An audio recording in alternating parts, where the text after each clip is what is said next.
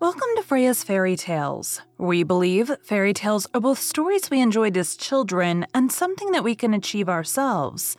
Each week, we will talk to authors about their favorite fairy tales when they were kids and their adventure to holding their very own fairy tale in their hands.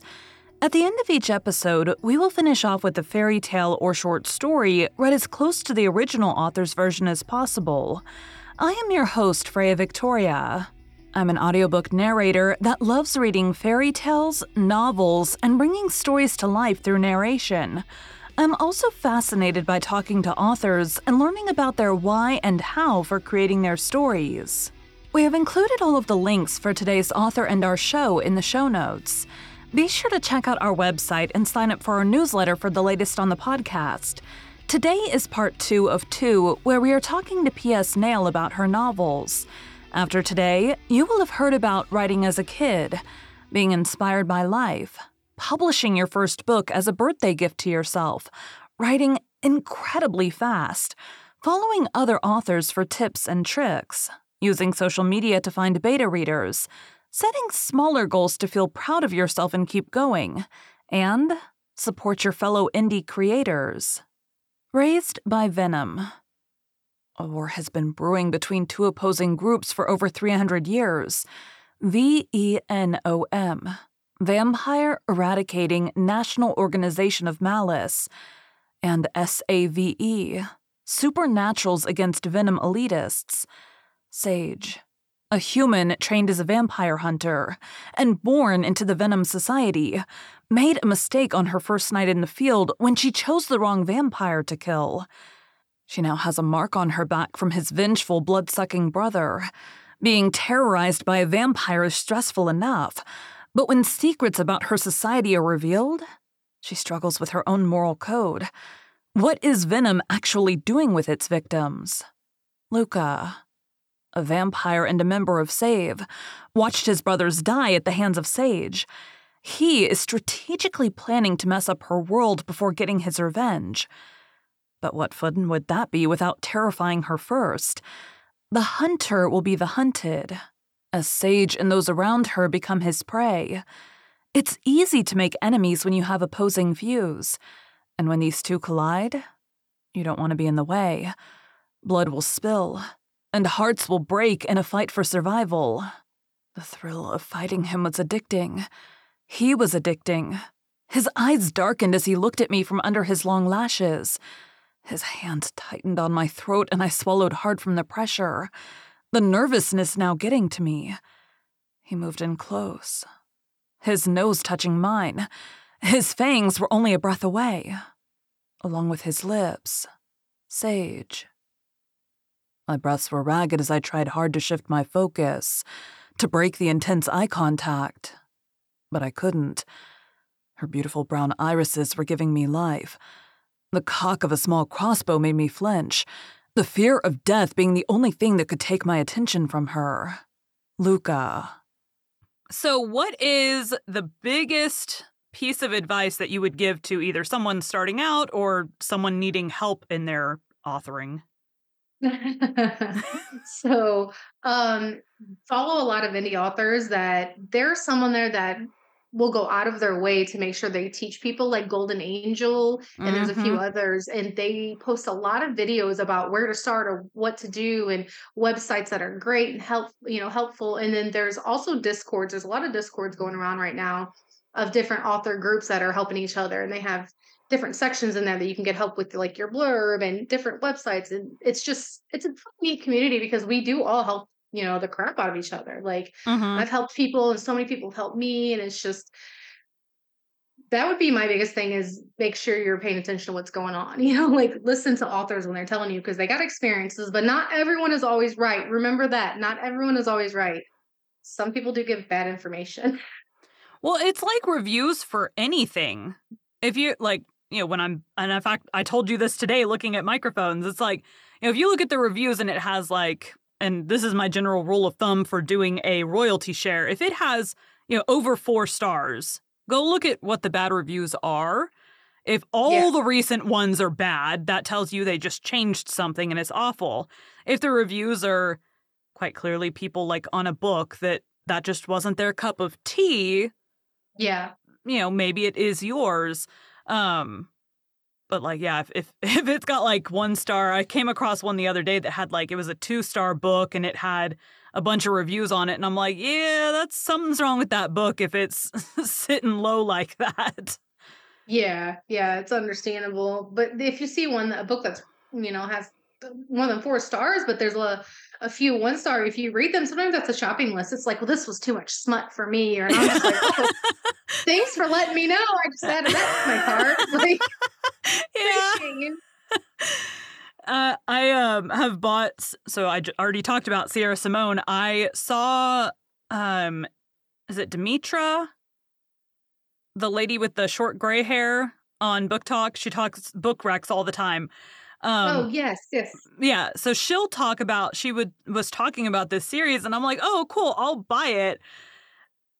Not realizing like that would be like the spiciest series I've ever read in my life. So I started with the Priest series, and then after I read that, I got the American whatever the next one is, American Princess or American whatever. Um, and I was just like, maybe maybe we should read a review. review or something first.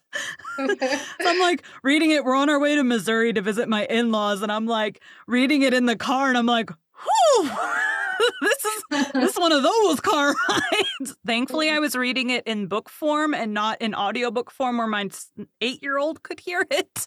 oh yeah. but goodness. So other things, I mean, reviews for like editor services and stuff. I imagine some authors just have, I mean, and this is people in general have a bad experience or just didn't mesh with the editor or cover designer or whatever. So, um, yeah, that's same as reviews. If a lot of people are recommending and one or two are saying steer clear, maybe ask why. yeah, right. Make it uh, a little bit easier on us sometimes. so you um, are part of a big Discord. Is that how you got your beta readers and stuff, or how did you get the people who read your book initially? No, I wasn't actually in that Discord for the first, I don't know, five or six months. I think that I was an author. I didn't get in that Discord till later on. Um, I actually just made a TikTok post and put in the comments, "Does I want to be, you know, or in the video, anyone want to be want to be a beta reader? Just comment here." And they started commenting, and I just messaged people, and I was like, "I'm gonna send you the book." So pretty Oh. much that's all that happened. It was pretty easy for me. So did you use Surprisingly. BookFunnel for that, or did you use like Google Mm. Docs, or how'd you do your Um, beta I reads? do I do Google Docs now because I have a set team that I use the same people over and over. Shout out to my Mhm. team. I love my team. My beta and ARC teams are amazing. Um, so I use the same team over and over. So I trust them enough that I give them all a Google Doc and they can we can leave comments and talk or whatever. But originally I didn't really know what I was doing and someone had mentioned a beta reader website. So I use Beta Reader IO, which is a website, and it's a great place actually because they can't copy and paste. So they get the whole book, but they can't copy it at all. So you can't, you know, end up on a site later on for free. Um, but they can also leave comments and heart and do anything on each chapter. They can leave notes at the bottom of each chapter. It's a pretty cool thing to have, actually. Um, but I had a couple girls that were having issues using it, so I ended up just going to Google Docs now that I have such a my team is a little bit smaller and more Mhm. compact. I just had random people, you know, then. So I've had girls with me though since day one, Okay. like literally since Violet Flame. So Yeah, I think Google Docs. So, like, I had, I think the way it now you can definitely copy and paste out of a Google Doc. Um, yeah, but sure. I know you can limit. Like, I had mine originally set up where anyone with the link could have access to it. But I know you can also set it to where like only people who I've invited that are like you know have it. actively logged into their Google account can view Yep. it. Yep, that's how I have it. I just go invite my team when it's ready, and you can see them, and they're going to town, and they're like, "What?" I actually, one of the sorry. authors I narrate for, I actually edit for as well. These are like novella length books, so shorter. Um, but that's how we do it. She throws the entire thing in a Google Doc, and then I will, unlike a normal editor where you get the paper of edits at the end of things you should make, I Mhm. just edit it and then I comment what I changed. So I'll yeah, if I change words around, I'll say, you know, I changed it from this, or I added this, or I removed that. So she can see the changes, but the changes are already made for her. Um, oh yeah, you so that way. Yeah. yeah, that way we can get through it. You know, get to the actual making of the audiobook much faster than if she had to then go in and find all those places and add them Yeah. in. Yeah, I get that. Yeah. So I know most editors don't work that way. Um, but that's the easiest way for me during all the like narrating and other things I have going on. Right? All the endeavors. Yeah, I'm like I'm like all the things, so we need the thing that works the fastest but gets the job done. yeah. so we need a magic wand. Yes. So have you had we we talked about the the free sites that we don't want to be on. Have you had any instances where your stuff got leaked or have your team has been pretty Yeah, I did actually. My stuff ended up on um pirate sites already. Um before like pretty much the day Venom release, Raised by Venom release was October 13th, and it was pretty much already on a pirate site. And um, I'd sent out 110 ARC copies, Mhm. and some of those people I didn't know. Like I do my, you know, my net team. Mhm. Um, so I did end up on a pirate site, and I don't know if it was from that or if someone, you know, got it some other way. But I'm assuming that's the way because that's the quickest one, and the, you know the other ones didn't go up till months after their releases. So it's you know my I pretty much trust my team, but the yeah. arc the arc people, I'm like mm, I'm gonna narrow it down to a little bit more tighter knit for that too this time around. Now I've seen a couple people talk about they used Book Funnel and Book Funnel could tell They if it came from there. yes. They could tell. Yes. It's watermarked and you can watermark it with different things too. And, and it watermarks their email address. So um, I need to actually go do that research so I can. so you don't know yet how it got there. Nope, nope, I don't know because I've been so busy with everything. I just, I sent on the cease and desist, my, my lawyer did, and, you know, and I just kind of went from there and I just kept going. I just, I have so much stuff going. I work full time and I write full time. I don't even know how I sleep sometimes. So. I work full time and narrate full time and attempt to write on the side. Yeah. I'm like, yeah, maybe we have a lot of hats. But then I'm like, you know, prior to September of 21, I sat on my couch reading and watching Netflix a lot. So that's the only time we cut out was that time. So yeah. I'm like, well, I read less books. Not that I don't pick the books I audition for, but at the point I'm hired, now it's a job. It's not, you know, reading for mm. fun anymore. I have to, you know, keep Yeah. track of what characters are in what chapters and, you know, characteristics of the characters.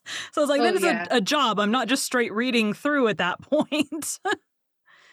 Yeah. That, that has to be a lot of work. I, I'm good on anything like that. I can barely keep up with the characters. I, I put them in there. So I don't know how you guys do it. I've had a couple. In fact, I was just editing for that author, and a character's name changed six books into or seven books into the series. Suddenly, it was a different name, and I'm like, it was close. It changed from Lisa to Liza, but like, I'm like, her name was definitely Lisa at the beginning. So- I'm like, so that's all the edits for that was I changed this because you changed her name. and so and she basically most of them she just goes through and approves and occasionally there'll be like something I'll change. She's like, "Nah, I liked it the other way." I'm like, "Okay, yeah. change it back." Yeah. so what are so you had a book come out around October. When is the next one coming out? I have not set a date yet. Um, I set, I've set them so close together. So I had Violet Flames and then my poetry book, and then um, which was January, February, and then I took a little break. Um, Emerald Skies didn't come out to July 13th, and then Venom came out three months later. So I published three months apart, and neither one of them was written. You know, so like I didn't start Emerald Skies till it was close to being due, which is crazy because that's 121,000 words on that one. Did that Um, one take Venom- three and a half weeks or a little longer? it took me i think it took me about five weeks to write emerald skies oh my god! i i know i'm i'm psychotic i can't I can't even imagine. I mean, if I could just sit and write, I could do that.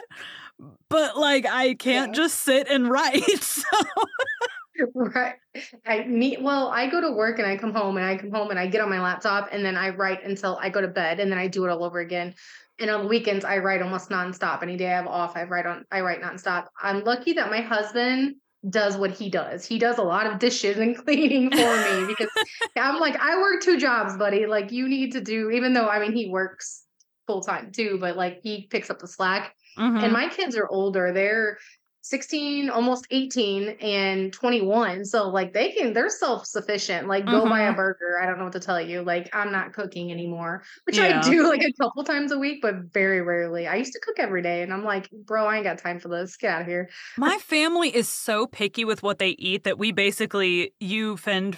I have an eight year old and then a husband. Um, yeah. but it's you know fend for yourself because like husband won't eat vegetables at all. Um, child is very picky with what she eats. So I'm like at at the point she was I think six and like heating up her own chicken nuggets and stuff, and I'm like. Yeah. Then I can eat whatever I want to eat, and they will eat whatever they want to eat, and I don't have to mess with it. So Yeah. we used to do fin for yourself night, which was like certain nights of the week, you know, but now it's like it's fin for yourself every single day. Like, like, you are all grown adults. Get your own food. yes. My 21 year old's the worst. He goes out to eat almost every day. He's like, I'm like, where were you? He's like, I just went and picked up Texas Roadhouse. And I'm like, you wouldn't got a steak on like a Wednesday night? you don't with your money. Like, at least he has his own job though. So yeah, you're like, as long as your bills are paid. Yeah. Yes, he pays his bills and then spends the rest on food. So hey, that is that is a choice that will probably have to change at some point. Oh yeah, but once he finally moves out, which you know, he'll say he'll be like, "Oh, I'm out of conditioner," and I'm like, "Go buy some." He's like, "I can't, I can't believe we're running out." And I'm like, "Move out." Everything he says, I'm like, "Move out, move it." See how easy it is to remember to buy conditioner when you move out. like, You're like, when it runs out, how do you get more? Well, you got two options. You could steal Yeah. it or go buy it. Yeah. Ah. I'm like, oh, I love them, but I'm like, I need my freedom at this point. My daughter's, when I turn 18, I'm going to move to Missouri and live with grandma and grandpa. I'm like, okay. I'm like, we'll see if they're even living there in 10 more years. like, yeah, right. FaceTime me sometime. That's what I'd be saying. yeah, yeah. So she's, um, you know, they they make their plans as we did when we were kids too. You know, you make these grand plans. I was going to be a forensic something when I was a kid, and that definitely did not happen. So, yeah, I was gonna be a veterinarian, so well, you kind of got there. yeah, I was a vet tech for yeah for a few years, but yeah, I definitely didn't become a veterinarian, but that's okay. I like where I'm at, so So you said that you kind of, you know, downplay your novel some. Do you have a like five year, or ten year plan, or are you just taking it a day at a time? I I I'm flying by the seat of my pants and my pants are mode. I'm just wherever I'm at, I'm at, and I'm you know I'm always shooting for what's next. And I set smaller goals because I know if I hit them and I shoot past them, I'm gonna be more proud of myself and I'll keep going. I know if I set goals and I I'm struggling to get there, I know me and I know that I'll quit or Mhm. I'll get you know frustrated at the least. So I just set tiny goals and I meet them pretty frequently. So I just keep going. so And what do your happens happens. what do your goals look like? Uh, so um, for today, this month, this year, Uh, let's go with today. like, what's a? Do you have like a typical ga- daily goal that you try to hit?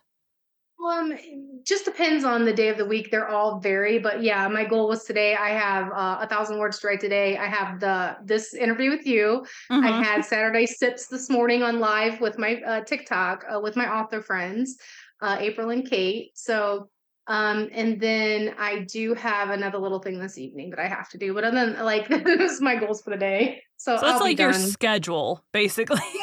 well, yeah, they're my goals though. If I don't hit them, I, you know, I kick myself in the foot. But yeah, Yeah. that's that was my goals. It's like if I don't back out of any of this, then I did good for the day. So That's I'm like so a couple of years ago, um, about a year after I'd had my daughter, I had like pretty much um I had like pre-diabetes when I had my daughter, so I couldn't like I had to eat very like regimented meals to keep my blood sugar even. Um, Mhm. And also, like, she was always sitting on my stomach, so I couldn't eat a lot at a time. So I had lost a bunch of weight while I was pregnant because I was eating these teeny tiny meals all the time. And then in the first year of her life, I pretty much gained it all back eating ice cream like every single day. so, so I'm in about t- 2015. I'm like, we're gonna like lose weight and it'll be great. And I went way like all the calories and macros and working out like every day. It was way too much. So this year, I'm like, okay, we gained. I started running in like 2017 and then my knees did not like that. So I like just slowly basically gained weight from there to last year. Um, so this year I'm like, we're going to, the goals are not calorie oriented or like macro oriented. It is eat healthier and work out more than the nothing that was happening prior. yeah. And then, so those are like the health related goals. And then reading, it's like at least a chapter a day in a book that I choose, probably off my shelf, possibly on my Kindle, but not one related to narrating at all. And then at least 10 minutes a day on my own book. And it's like just try to balance. Towards the end of last year, it was a lot of like, oh, I don't feel like editing all the audio I did today. We'll just push it off and push it off and push it off till the weekend, where I spend the entire weekend just sitting on the couch editing audio all day. yeah. And it's exhausting. yeah, no one likes never having any free time ever. No one likes that. so, Yeah. like, it's like I picked this, but then if I spend, you know, too much time on TikTok, then I'm not getting what needs to be done done in the amount of time. So this week it's like get it done and then weekends are like I got to get these episodes ready. So like I have Monday's episode I got to get ready still.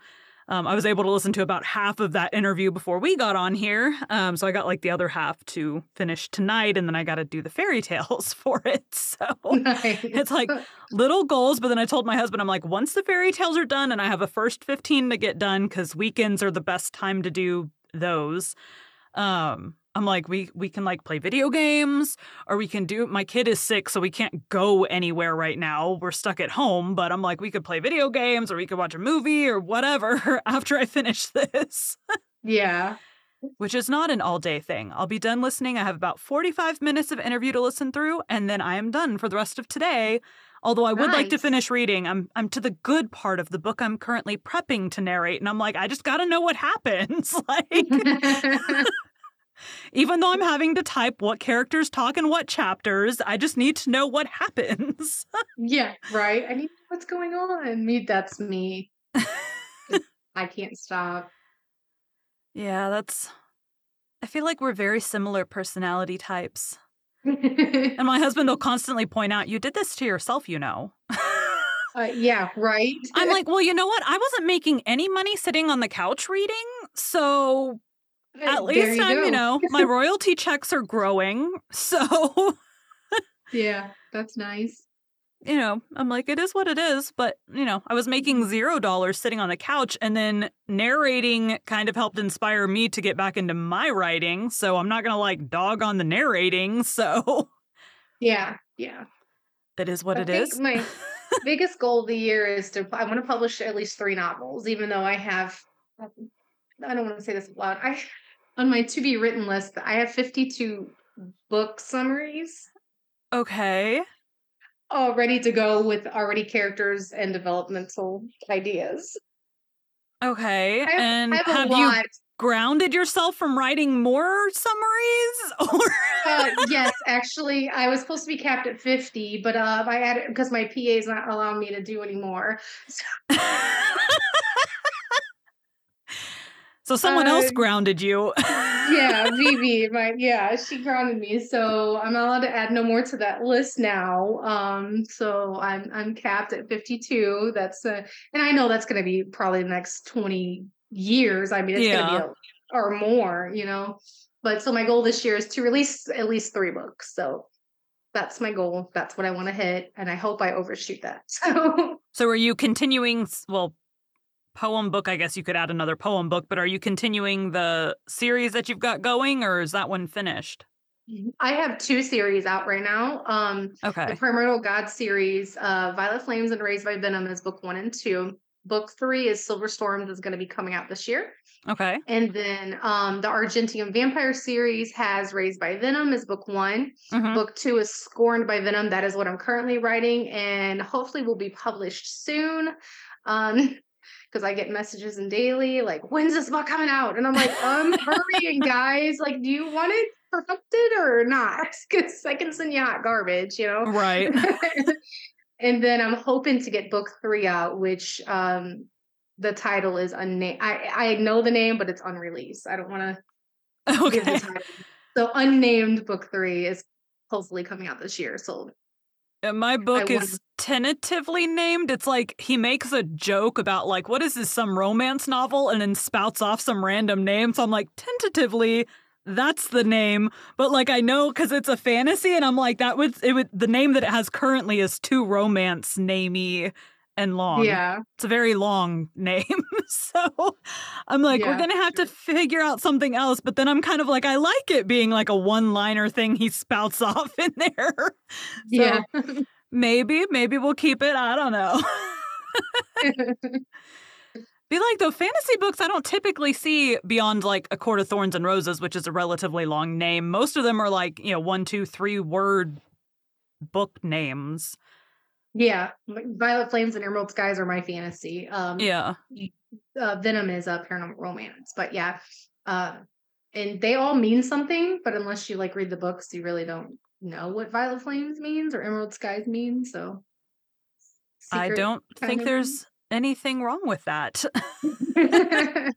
I mean, if people ask me, I would tell them, but no one really asks. They just read the book if they want to know. Yeah, you're like, it's in the book. Like, unless you're getting into romance where like the book is literally like the person's name or something, where it's Yeah, like quite yeah. obvious, like, oh, that's the main character. yeah, right. Well, I have another series coming out, which I totally forgot about. Uh, it's called I'm Hers, and that one's kind of that one's kind of you know that that title means everything. I'm hers. It's simple. yeah. There's nothing wrong with simple. Really, really long, as long as it's not like a tongue twister, I think you're okay. Yeah, and Yeah, people can like along. remember it. That's why I feel like mine is a people wouldn't remember it, and you kind of want them to be able to remember your book name so they go buy it.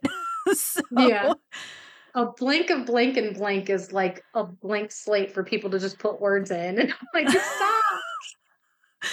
Yeah, right now. So the tentative name right now is How the Boss Fell in Love with the Experiment. Nice. So it's just very like, I like it. Because, like, the line he's like, What is this, a fucking romance novel? How the Boss Fell in Love with the Experiment. and then I'm like, I like it, kind of. What genre? Uh, it would be what s- you said? like sci fi fantasy. that makes more sense because I immediately went to sci-fi in my head. So okay. Yeah. Yeah. So sci fi, I mean, loosely fantasy, because like it's like superheroes, which are a subgenre of fantasy, um, but it's set in current world in the future. So Nice. it's like a mix of, of things. So I'm like, I don't know. It'll be multi genre, as your book should be if you want people to find it when they're looking at other things. yeah, yeah, for sure. So what do you um so you write your book, you have your beta readers read it. At this point have you flip-flopped the editing and the beta reading parts? Yeah, so I have right now as I'm writing, I have three alpha readers um who are in there and they read my book as I'm writing it. Um so let me know if I have any plot holes or how the story's going and to yell at me that they need more, you know, things like like things like that. And then it goes to my editor and then my betas and then my arc and then publish. So okay. Yeah, I think I just revoked access for everybody on my book so that I could like write slower and then I could bring people back in, but I need to find new alphas that critique and celebrate. so yeah. I need I need both. hey, you did I this have a- well. Hey, this part stinks. I need that more than I was getting. Yeah, I so mine all three are different. Um my PA Vivi is the one who critiques like the randomest things. It's it's so funny though. She catches. She's like, that arm doesn't go in that direction if they're doing it that way. And I'm like, okay, thank I you. narrated a book like that. I'm like, do you realize how uncomfortable that would be in that position? yeah. so she's good with the most randomest things. Or no, she set the knife on the table, but she picked it up from over here. And I'm like, damn you. Like, how are you? Those are the things So- like I catch, and then I'm like, it's not my book. It's not my book. Just read the words on the damn page. yeah. So I have her, and that's a very important job for her. And then um, my aunt, Vi- my aunt Vicky is also my alpha reader, and she's my cheerleader. She's the one that goes in and goes, "Oh my god, this is amazing! I need more. You know, keep going, keep going." Oh, you spelled this word wrong. Like that's all she. does. And then I have Peach, and she's my third one, and she is a beast. She is a beast. That should be her real name because she goes in and she's like, she fixes my sentences and she's like, this, use this word. This word's a little too weak. You might want to try this one. You've used this word. You've done this word nine times in this chapter. Use a different word for Christ's sakes. And I'm like, okay. You're starting every paragraph with I. Pick a different word. I get called on that all the time. So yeah, so I love them all because they're completely all different people and they give me different stuff when I need it, you Mhm. know. So it's pretty great. So mine right now, the only critique, if I had an actual person that was actually critiquing, not just telling me I want more, um, it would be, um, why is there only dialogue? Where's all the like descriptions of anything? Like Yeah. the story is moving forward, but there's very little inner dialogue so far. It is mostly just external them talking dialogue with like no inner turmoil of anything going on. I'm like, clearly we need to do a couple rounds of edits to get that in there. But first, let's finish the book in the way that I've been writing it. yeah. Which this year started with a let's start at the beginning and read back through so we remember where we've been and then get to where we need to go. yeah, right. Get back on that path. yeah, yeah, it's not fun to come back after long breaks, but it has to happen. Yep, exactly.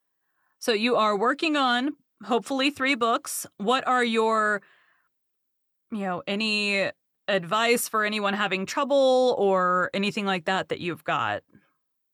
Um, I just actually I was talking to an author friend who was having trouble getting she was stuck. Mhm. And um I was like, you needed to go back and do a whole read through because she was just reading the last chapter and trying to get to Mhm. that next chapter because she writes straight through too. And I was like, go back and start from the beginning. It, pull yourself back into that book. And she did that. And she's like, oh my gosh, that actually worked. And I was like, yeah. that's the only thing sometimes that can, even if you're on chapter 28, sometimes you have to go all the way to the beginning and Mhm. just start over. You know, just just read. You don't have to edit, just read to pull yourself back into that mode. And that's one thing that helps me and it helps her too, surprisingly. So I didn't that's what I do anytime I get stuck. I'm like, I need to go read everything again because I can't get back into this world. Because sometimes other characters will just start yabbing. And I'm like, stop talking. It's not your turn. Yeah, it's typically what I do is just the last chapter before I start again. Um, unless it's been too long and then I got to start over and remember like where what what happened so far because I don't remember any of this yet. so yeah, yeah, yeah, yeah. Um, so I mean, last chapter works most of the time. If it's been you know recently, if I was just working on it yesterday and I'm jumping back in, like even sometimes I can do just like the last couple paragraphs of the chapter. Um, Yeah. but then if it's been too long or you're you're stuck, you got to go back yeah. because I I see it like a movie in my head while I'm reading it, and so like I got to like be back in the movie to figure out like, all right, this is the next scene that needs to happen. Exactly. Sometimes someone just turns that TV off and you're like, where'd my movie go? And that's that's my Yeah. problem. Yeah. But also reading other people's books helps too. It helps, you know, get you like excited for like, you know, things. And I Mhm. I got to that point where I'm like, I'm just gonna go read a couple books to bring myself back into my imagination, you know. Mhm. So I just try to read something out of my genre so I don't like accidentally steal ideas or something. You know, Right, you, like right. read something and you like it's we all read and write constantly. Like things get stuck in your brain and you're like, was that my idea or did I read that somewhere? You know, Yeah. so I try to read out outside of my written genre when I do that. I try to read my friends like rom coms or, you know, women's fiction or whatever. Yeah, so mine is will be like superhero, but it's like adult. So like I me and my husband are both writing in the same like grown up superheroes, which there's not there's a couple that have kind of like comic booky looking covers to them. Mhm. Um, but we're both more of like the it's more fantasy sci-fi, but they happen to be superheroes kind of or you can't even technically that's copyrighted, but like you get the point. They have superpowers.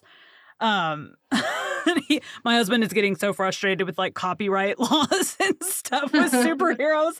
Um, I'm like, mine don't have like they don't have code names, so I don't have to worry about any of that. Where he's like having to rethink all of his code names because Marvel and DC own all the copyrights on them, like Oh, no. or trademarks. I don't know. I told him to look at things before he started using them, and he did not. So it's like, uh, a, do you want me to say I told you so, or like just move on because you know you should have done it the first time? right?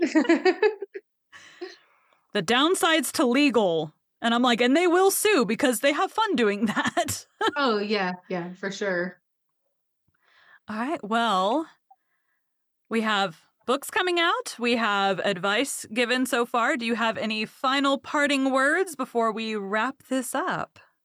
Um, no, not really. I mean, just support your indie authors and support your, you Mhm. know, your audiobook narrators that are all doing this on their own. All these small businesses is basically what we all are. You know, we're up here Mhm. Busting our butt trying to share stuff for ourselves and others. You know, most of us are very good about sharing everyone's stuff. And it's like, please just, you know, support more into this instead of, you know, the big business because like they got marketing. We do this crap ourselves. You They have enough money. Like, yeah. Yeah. well, thank you so much for spending time with me. I hope you feel totally better soon. And good luck with the multiple jobs. I feel your pain very much. Thank you. Thank you. I appreciate you. Thanks for having me on. Have a good day. You too. Bye. P.S. Nail also liked Beauty and the Beast. Beauty and the Beast is a fairy tale written by French novelist Gabrielle Suzanne Barbot de Villeneuve and published in 1740 in La Jeune Americaine et les Contes Marins, The Young American and Marine Tales. Her lengthy version was abridged, rewritten, and published by French novelist Jean Marie Le Prince de Beaumont in 1756 in Magazine des enfants, children's collection, to produce the version most commonly retold. Later, Andrew Lang retold the story in Blue Fairy Book, a part of the Fairy Book series in 1889.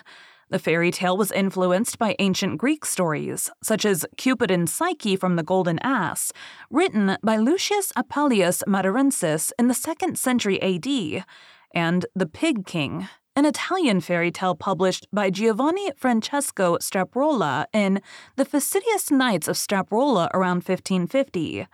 Variants of the tale are known across Europe. In France, for example, Zemire and Azor is an operatic version of the story, written by Marmontel and composed by Grétry in 1771, which had enormous success into the 19th century. Zemire and Azor is based on the second version of the tale, Amour pour amour, Love for Love, by Pierre Claude Nivelle de la Chaussée, is a 1742 play based on de Villeneuve's version.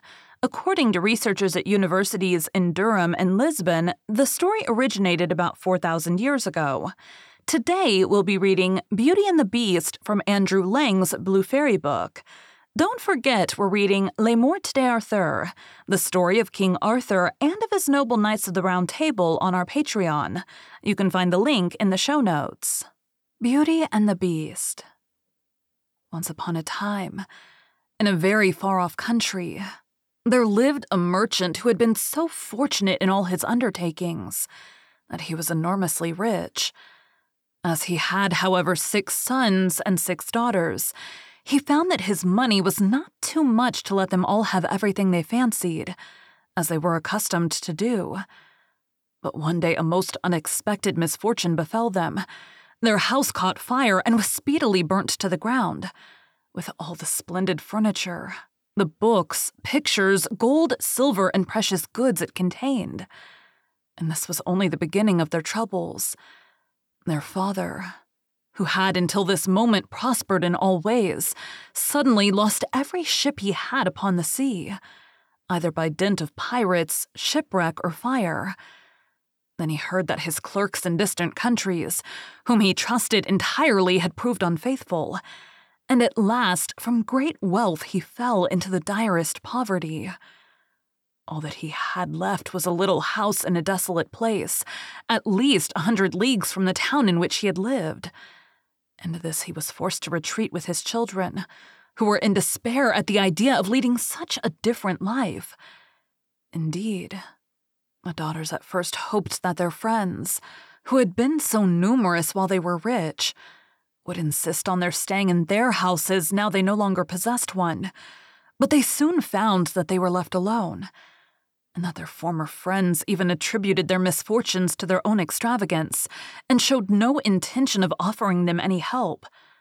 So nothing was left for them but to take their departure to the cottage, which stood in the midst of a dark forest and seemed to be the most dismal place upon the face of the earth.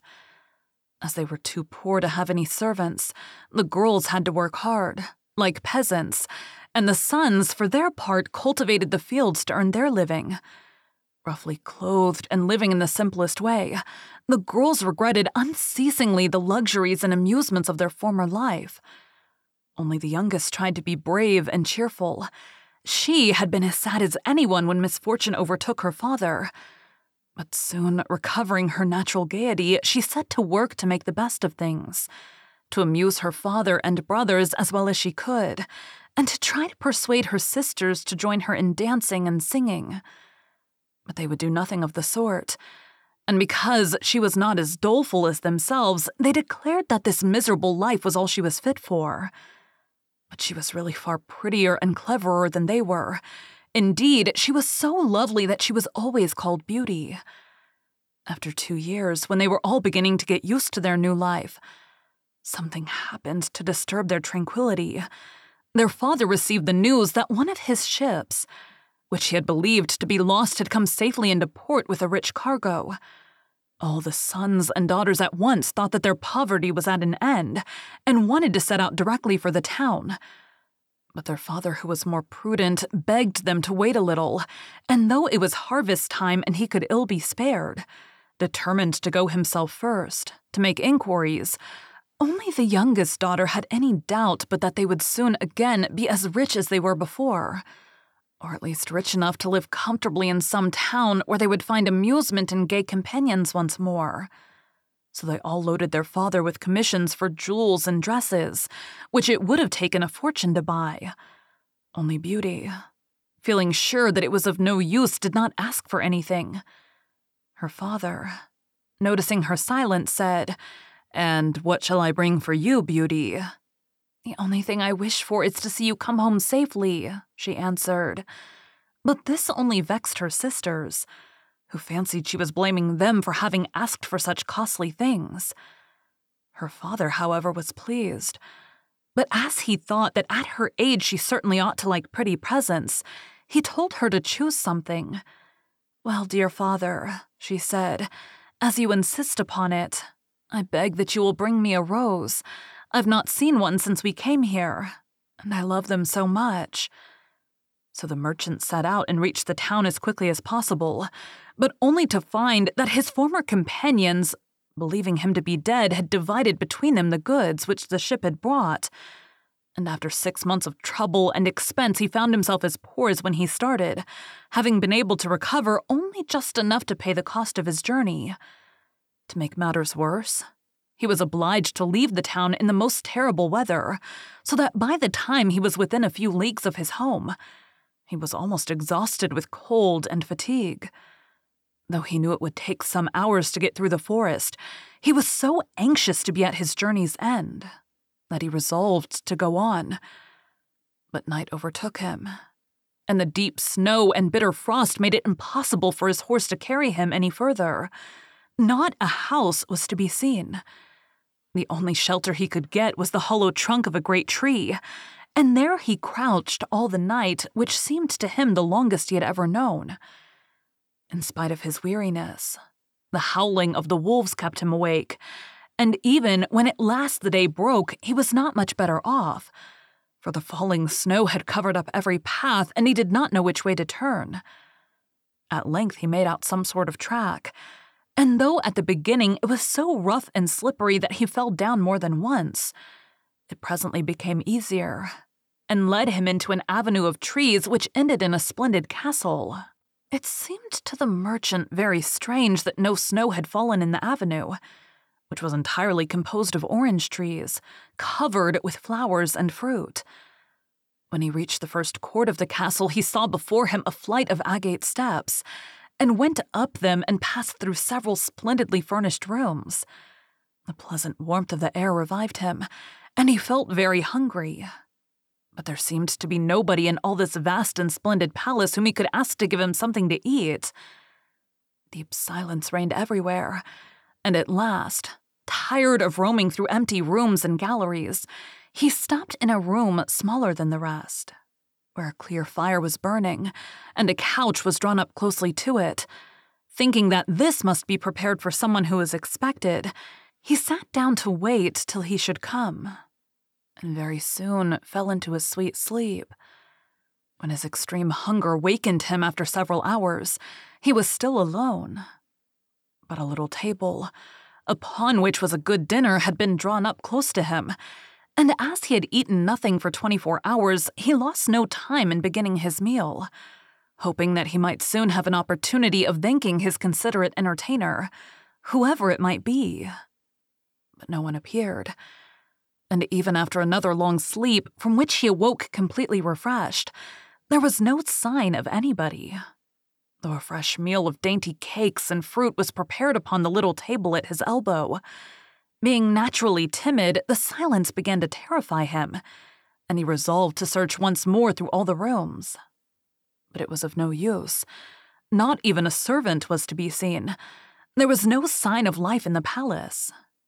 He began to wonder what he should do, and to amuse himself by pretending that all the treasures he saw were his own, and considering how he would divide them among his children. Then he went down into the garden. And though it was winter everywhere else, here the sun shone, and the birds sang, and the flowers bloomed, and the air was soft and sweet. The merchant, in ecstasies with all he saw and heard, said to himself, all this must be meant for me. I will go this minute and bring my children to share all these delights. In spite of being so cold and weary when he reached the castle, he had taken his horse to the stable and fed it. Now he thought he would saddle it for his homeward journey, and he turned down the path which led to the stable.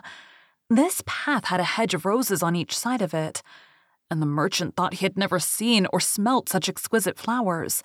They reminded him of his promise to Beauty, and he stopped and had just gathered one to take to her when he was startled by a strange noise behind him. Turning round, he saw a frightful beast, which seemed to be very angry and said in a terrible voice, Who told you that you might gather my roses? Was it not enough that I allowed you to be in my palace and was kind to you? This is the way you show your gratitude? By stealing my flowers. But your insolence shall not go unpunished.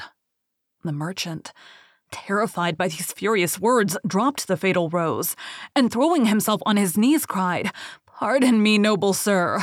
I am truly grateful to you for your hospitality, which was so magnificent that I could not imagine that you would be offended by my taking such a little thing as a rose.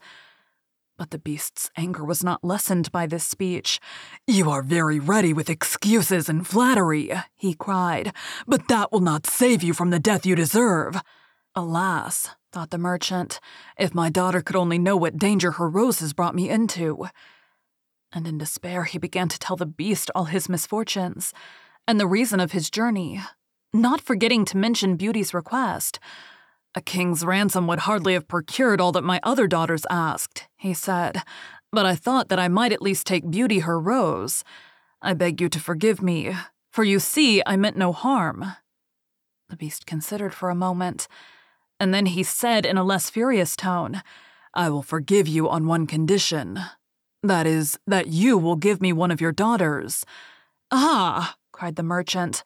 If I were cruel enough to buy my own life at the expense of one of my children's, what excuse could I invent to bring her here? No excuse would be necessary, answered the beast. If she comes at all, she must come willingly. On no other condition will I have her. See if any one of them is courageous enough and loves you well enough to come and save your life. You seem to be an honest man, so I will trust you to go home. I give you a month to see if either of your daughters will come back with you and stay here, to let you go free. If neither of them is willing, you must come alone after bidding them goodbye forever. Then you will belong to me. And do not imagine that you can hide from me, for if you fail to keep your word, I will come and fetch you, added the beast grimly. The merchant accepted this proposal, though he did not really think any of his daughters could be persuaded to come. He promised to return at the time appointed. And then, anxious to escape from the presence of the beast, he asked permission to set off at once. But the beast answered that he could not go until the next day. Then you will find a horse ready for you, he said. Now go and eat your supper and await my orders. The poor merchant, more dead than alive, went back to his room, where the most delicious supper was already served on the little table which was drawn up before a blazing fire. But he was too terrified to eat, and only tasted a few of the dishes, for fear the beast should be angry if he did not obey his orders. When he had finished, he heard a great noise in the next room, which he knew meant that the beast was coming. As he could do nothing to escape his visit, the only thing that remained was to seem as little afraid as possible. So when the beast appeared and asked roughly if he had supped well, the merchant answered humbly that he had, thanks to his host's kindness. Then the beast warned him to remember their agreement and to prepare his daughter exactly for what she had to expect. Do not get up tomorrow, he added, until you see the sun and hear a golden bell ring. Then you will find your breakfast waiting for you here, and the horse you are to ride will be ready in the courtyard. He will also bring you back again when you come with your daughter a month hence. Farewell. Take a rose to beauty and remember your promise. The merchant was only too glad when the beast went away, and though he could not sleep for sadness, he laid down until the sun rose. Then, after a hasty breakfast, he went to gather Beauty's rose and mounted his horse which carried him off so swiftly that in an instant he had lost sight of the palace, and he was still wrapped in gloomy thoughts when it stopped before the door of the cottage. His sons and daughters, who had been very uneasy at his long absence, rushed to meet him, eager to know the result of his journey. Which, seeing him mounted upon a splendid horse and wrapped in a rich mantle, they supposed to be favorable. He hid the truth from them at first, only saying sadly to Beauty as he gave her the rose, Here is what you asked me to bring you. You little know what it has cost. But this excited their curiosity so greatly that presently he told them his adventures from beginning to end, and then they were all very unhappy. The girls lamented loudly over their lost hopes, and the sons declared that their father should not return to this terrible castle, and began to make plans for killing the beast, if it should come to fetch him but he reminded them that he had promised to go back. Then the girls were very angry with Beauty and said it was all her fault, and that if she had asked for something sensible, this never would have happened, and complained bitterly that they should have to suffer for her folly. Poor Beauty, much distressed, said to them, I have indeed caused this misfortune, but I assure you I did it innocently. Who could have guessed that to ask for a rose in the middle of summer would cause so much misery? But I did the mischief. It is only just that I should suffer for it. I will therefore go back with my father to keep his promise. At first, nobody would hear of this arrangement, and her father and brothers, who loved her dearly, declared that nothing should make them let her go. But Beauty was firm. As the time drew near, she divided all her little possessions between her sisters and said goodbye to everything she loved. And when the fatal day came, she encouraged and cheered her father as they mounted together the horse, which had brought him back. It seemed to fly rather than gallop, but so smoothly that Beauty was not frightened. Indeed, she would have enjoyed the journey if she had not feared what might happen to her at the end of it. Her father still tried to persuade her to go back, but in vain. While they were talking, the night fell, and then, to their great surprise, wonderful colored lights began to shine in all directions, and splendid fireworks blazed out before them. All the forest was illuminated by them, and even felt pleasantly warm, though it had been bitterly cold before. This lasted until they reached the avenue of orange trees, where were statues holding flaming torches. And when they got nearer to the palace, they saw that it was illuminated from the roof to the ground, and music sounded softly from the courtyard. The beast must be very hungry, said Beauty, trying to laugh, if he makes all this rejoicing on the arrival of his prey. But in spite of her anxiety, she could not help admiring all the wonderful things she saw. The horse stopped at the foot of the flight of steps leading to the terrace, and when they had dismounted, her father led her to the little room he had been in before, where they found a splendid fire burning and the table daintily spread with a delicious supper. The merchant knew that this was meant for them, and Beauty, who was rather less frightened now that she had passed through so many rooms and seen nothing of the beast, was quite willing to begin. For her long ride had made her very hungry, but they had hardly finished their meal when the noise of the beast's footsteps was heard approaching. And Beauty clung to her father in terror, which became all the greater when she saw how frightened he was. But when the beast really appeared, Though she trembled at the sight of him, she made a great effort to hide her terror and saluted him respectfully. This evidently pleased the beast. After looking at her, he said, in a tone that might have struck terror into the boldest heart, though he did not seem to be angry, Good evening, old man. Good evening, Beauty. The merchant was too terrified to reply, but Beauty answered sweetly, Good evening, beast. Have you come willingly? asked the beast. Will you be content to stay here when your father goes away? Beauty answered bravely that she was quite prepared to stay. I'm pleased with you, said the beast. As you've come of your own accord, you may stay.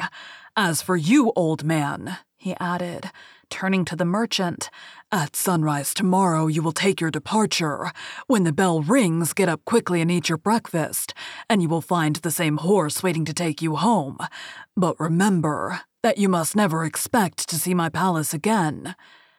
Then turning to Beauty, he said, Take your father into the next room and help him to choose everything you think your brothers and sisters would like to have. You will find two traveling trunks there. Fill them as full as you can. It is only just that you should send them something very precious as a remembrance of yourself. Then he went away after saying, Goodbye, Beauty. Goodbye, old man. And though Beauty was beginning to think with great dismay of her father's departure, she was afraid to disobey the beast's orders, and they went into the next room, which had shelves and cupboards all round it. They were greatly surprised at the riches it contained. There were splendid dresses fit for a queen, with all the ornaments that were to be worn with them. And when Beauty opened the cupboards, she was quite dazzled by the gorgeous jewels that lay in heaps upon every shelf. After choosing a vast quantity, which she divided between her sisters, for she had made a heap of the wonderful dresses for each of them, she opened the last chest, which was full of gold. I think, father, she said, that as the gold will be more useful to you, we'd better take out the other things again and fill the trunks with it. So they did this. But the more they put in, the more room there seemed to be and at last they put back all the jewels and dresses they had taken out. And Beauty even added as many more of the jewels as she could carry at once. And then the trunks were not too full. But they were so heavy that an elephant could not have carried them. The beast was mocking us, cried the merchant. He must have pretended to give us all these things, knowing that I could not carry them away. Let us wait and see, answered Beauty. I cannot believe that he meant to deceive us. All we can do is fasten them up and leave them ready. So they did this and returned to the little room, where, to their astonishment, they found breakfast ready. The merchant ate his with a good appetite, as the beast's generosity made him believe that he might perhaps venture to come back soon and see Beauty. But she felt sure that her father was leaving her forever, so she was very sad when the bell rang sharply for the second time and warned them that the time had come for them to part. They went down into the courtyard, where two horses were waiting, one loaded with the two trunks, the other for him to ride. They were pawing the ground in their impatience to start, and the merchant was forced to bid Beauty a hasty farewell. And as soon as he was mounted, he went off at such a pace that she lost sight of him in an instant. Then Beauty began to cry and wandered sadly back to her own room. But she soon found that she was very sleepy, and as she had nothing better to do, she laid down and instantly fell asleep. And then she dreamed that she was walking by a brook bordered with trees and lamenting her sad fate when a young prince, handsomer than anyone she had ever seen, and with a voice that went straight to her heart, came and said to her, Ah, beauty, you are not so unfortunate as you suppose. Here you will be rewarded for all you have suffered elsewhere. Your every wish shall be gratified. Only try to find me out, no matter how I may be disguised, as I love you dearly, and in making me happy you will find your own happiness. Be as true hearted as you are beautiful, and we shall have nothing left to wish for. What can I do, Prince, to make you happy? said Beauty. Only be grateful, he answered, and do not trust too much to your eyes. And above all, do not desert me until you have saved me from my cruel misery. After this, she thought she found herself in a room with a stately and beautiful lady who said to her, Dear Beauty, try not to regret all you have left behind you, for you are destined to a better fate. Only do not let yourself be deceived by appearances. Beauty found her dream so interesting that she was in no hurry to awake. But presently the clock roused her by calling her name softly twelve times. And then she got up and found her dressing table set out with everything she could possibly want. And when her toilet was finished, she found dinner was waiting in the room next to hers. But dinner does not take very long when you're all by yourself, and very soon she sat down cozily in the corner of a sofa and began to think about the charming prince she had seen in her dream. He said I could make him happy, said Beauty to herself. It seems then that this horrible beast keeps him a prisoner. How can I set him free? I wonder why they both told me not to trust appearances. I don't understand it, but after all, it was only a dream. So why should I trouble myself about it? I better go and find something to do to amuse myself. So she got up and began to explore some of the many rooms of the palace. The first she entered was lined with mirrors, and Beauty saw herself reflected on every side, and thought she had never seen such a charming room. Then a bracelet which was hanging from a chandelier caught her eye.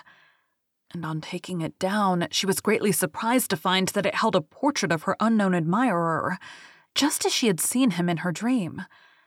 With great delight, she slipped the bracelet on her arm and went on into a gallery of pictures, where she soon found a portrait of the same handsome prince, as large as life, and so well painted that as she studied it, he seemed to smile kindly at her. Tearing herself away from the portrait at last, she passed through into a room which contained every musical instrument under the sun and here she amused herself for a long while in trying some of them, and singing until she was tired. The next room was a library, and she saw everything she had ever wanted to read, as well as everything she had read, and it seemed to her that a whole lifetime would not be enough to even read the names of the books. There were so many. By this time it was growing dusk, and wax candles and diamond and ruby candlesticks were beginning to light themselves in every room. Beauty found her supper served just at the time she preferred to have it, but she did not see anyone or hear a sound. And though her father had warned her that she would be alone, she began to find it rather dull. But presently she heard the beast coming, and wondered tremblingly if he meant to eat her up now. However, as he did not seem at all ferocious, and only said gruffly, Good evening, Beauty, she answered cheerfully, and managed to conceal her terror. Then the beast asked her how she had been amusing herself, and she told him all the rooms she had seen. Then he asked if she thought she could be happy in his palace, and Beauty answered that everything was so beautiful that she would be very hard to please if she could not be happy. And after about an hour's talk, Beauty began to think that the beast was not nearly so terrible as she had supposed at first. Then he got up to leave her, and said in his gruff voice, Do you love me, Beauty? Will you marry me? Oh, what shall I say? cried Beauty, for she was afraid to make the beast angry by refusing. Say yes or no without fear, he replied. Oh, no, beast, said Beauty hastily. Since you will not, good night, Beauty, he said. And she answered, Good night, beast, very glad to find that her refusal had not provoked him. And after he was gone, she was very soon in bed and asleep. And dreaming of her unknown prince, she thought he came and said to her, Ah, Beauty, why are you so unkind to me? I fear I am fated to be unhappy for many a long day still. And then her dreams changed. But the charming prince figured in them all. And when morning came, her first thought was to look at the portrait and see if it was really like him. And she found that it certainly was. This morning she decided to amuse herself in the garden, for the sun shone and all the fountains were playing but she was astonished to find that every place was familiar to her. And presently she came to the brook where the myrtle trees were growing where she had first met the prince in her dream. And that made her think more than ever that he must be kept a prisoner by the beast. When she was tired, she went back to the palace and found a new room full of materials for every kind of work ribbons to make into bows, and silks to work into flowers. Then there was an aviary full of rare birds which were so tame that they flew to Beauty as soon as they saw her, and perched upon her shoulders and her head. Pretty little creatures, she said. How I wish that your cage was nearer to my room, that I might often hear you sing. So saying, she opened a door and found to her delight that it led into her own room, though she had thought it was quite the other side of the palace.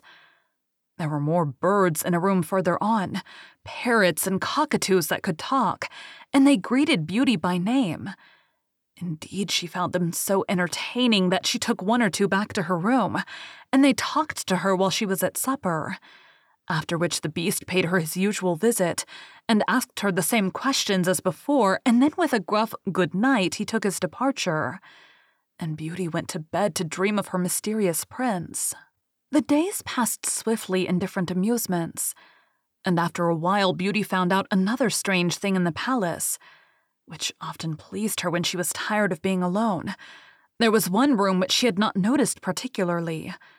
It was empty, except that under each of the windows stood a very comfortable chair. And the first time she had looked out of the window, it had seemed to her that a black curtain prevented her from seeing anything outside. But the second time she went into the room, happening to be tired, she sat down in one of the chairs when instantly the curtain was rolled aside, and a most amusing pantomime was acted before her. There were dances and colored lights and music and pretty dresses, and it was all so gay that Beauty was in ecstasies. After that, she tried the other seven windows in turn, and there was some new and surprising entertainment to be seen from each of them, so that Beauty could never feel lonely any more.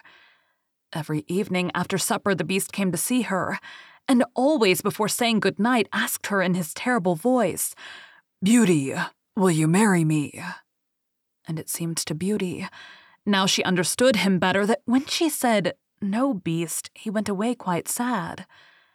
But her happy dreams of the handsome young prince soon made her forget the poor beast, and the only thing that at all disturbed her was to be constantly told to distrust appearances, and to let her heart guide her, and not her eyes, and many other equally perplexing things, which, consider as she would, she could not understand. So everything went on for a long time until at last, happy as she was, Beauty began to long for the sight of her father and her brothers and sisters. And one night, seeing her look very sad, the beast asked her what was the matter. Beauty had quite ceased to be afraid of him. Now she knew that he was really gentle in spite of his ferocious looks and his dreadful voice. So she answered that she was longing to see her home once more. Upon hearing this, the beast seemed sadly distressed and cried miserably, Ah, Beauty, have you the heart to desert an unhappy beast like this? What more do you want to make you happy? Is it because you hate me that you want to escape? No, dear beast, answered Beauty softly. I do not hate you, and I should be very sorry never to see you any more. But I long to see my father again. Only let me go for two months, and I promise to come back to you and stay for the rest of my life.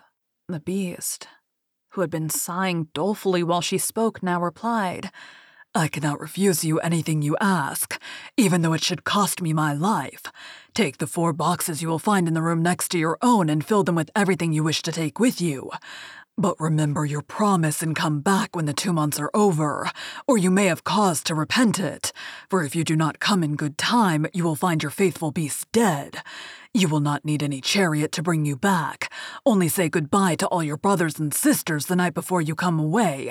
And when you've gone to bed, turn this ring round upon your finger and say firmly, I wish to go back to my palace and see my beast again. Good night, beauty. Fear nothing. Sleep peacefully, and before long you shall see your father once more. As soon as Beauty was alone, she hastened to fill the boxes with all the rare and precious things she saw about her.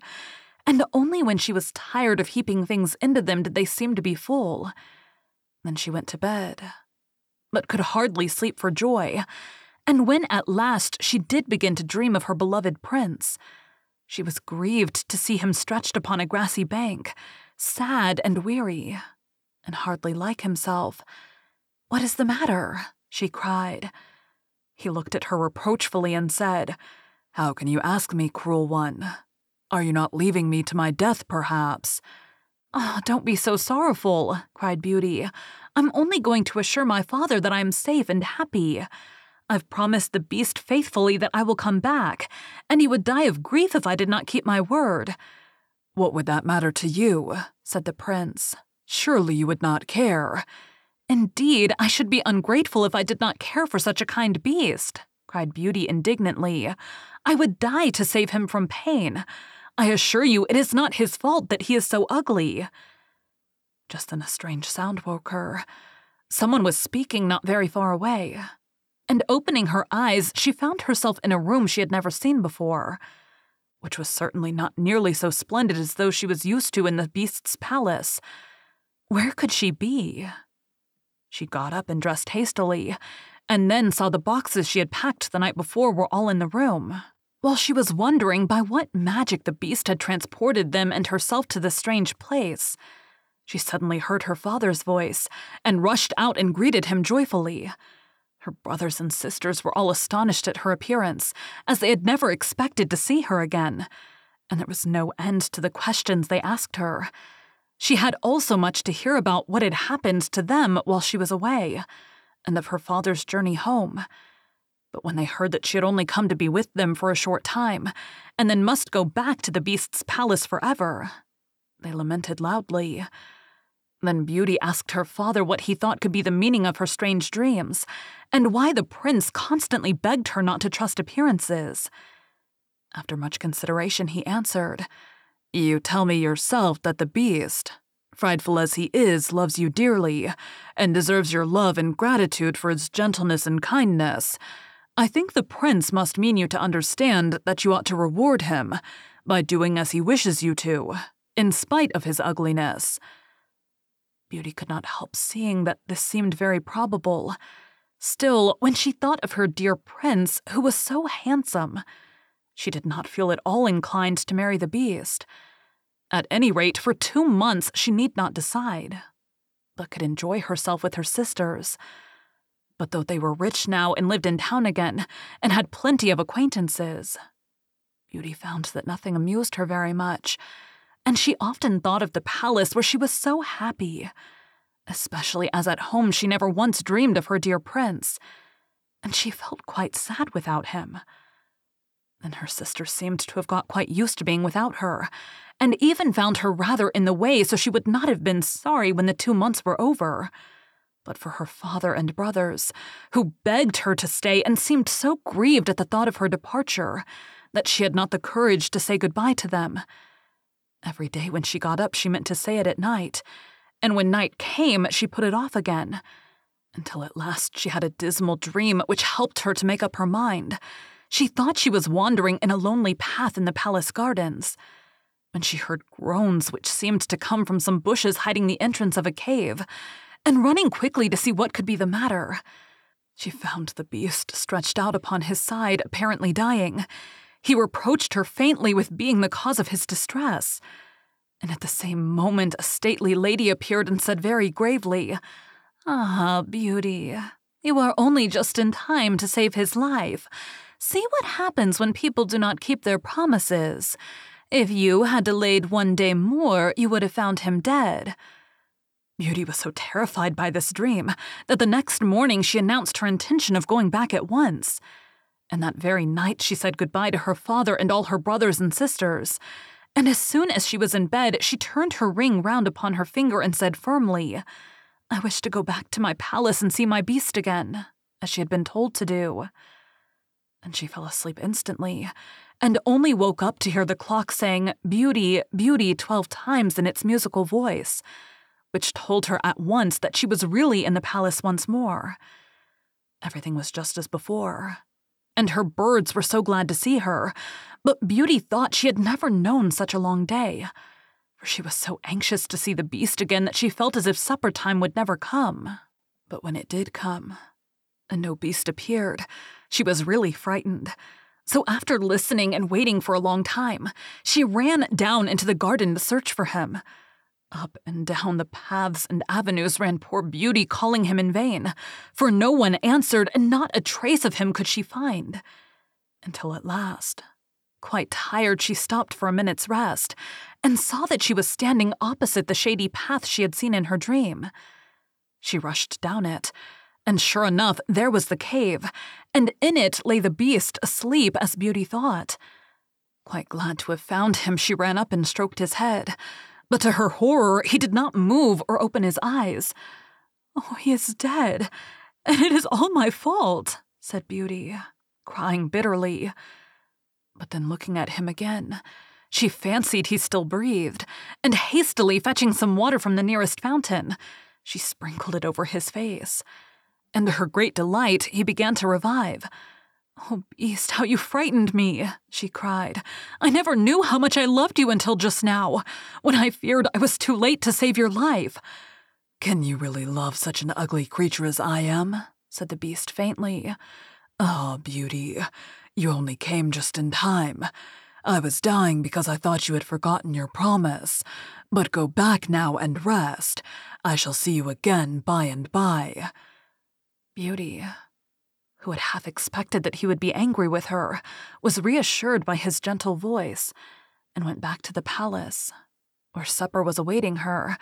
And afterward, the beast came in as usual and talked about the time she had spent with her father, asking if she had enjoyed herself and if they had all been very glad to see her. Beauty answered politely, and quite enjoyed telling him all that had happened to her.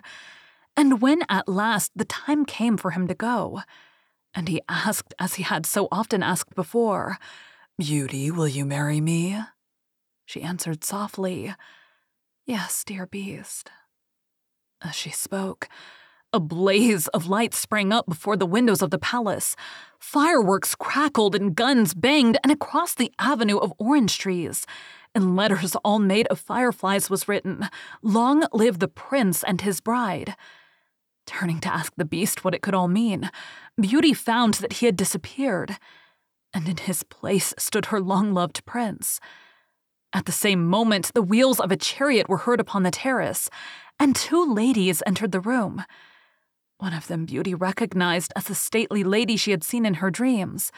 The other was also so grand and queenly that Beauty hardly knew which to greet first. But the one she already knew said to her companion, well, Queen, this is Beauty, who has had the courage to rescue your son from the terrible enchantment. They love one another, and only your consent to their marriage is wanting to make them perfectly happy. I consent with all my heart, cried the Queen. How can I ever thank you enough, charming girl, for having restored my dear son to his natural form? And then she tenderly embraced Beauty and the prince, who had meanwhile been greeting the fairy and receiving her congratulations. Now, said the fairy to Beauty, I suppose you would like me to send for all your brothers and sisters to dance at your wedding. And so she did. And the marriage was celebrated the very next day with the utmost splendor, and Beauty and the prince lived happily ever after. Thank you for joining Freya's Fairy Tales. Be sure to come back next week for Zachary's journey to holding his own fairy tale in his hands and to hear one of his favorite fairy tales.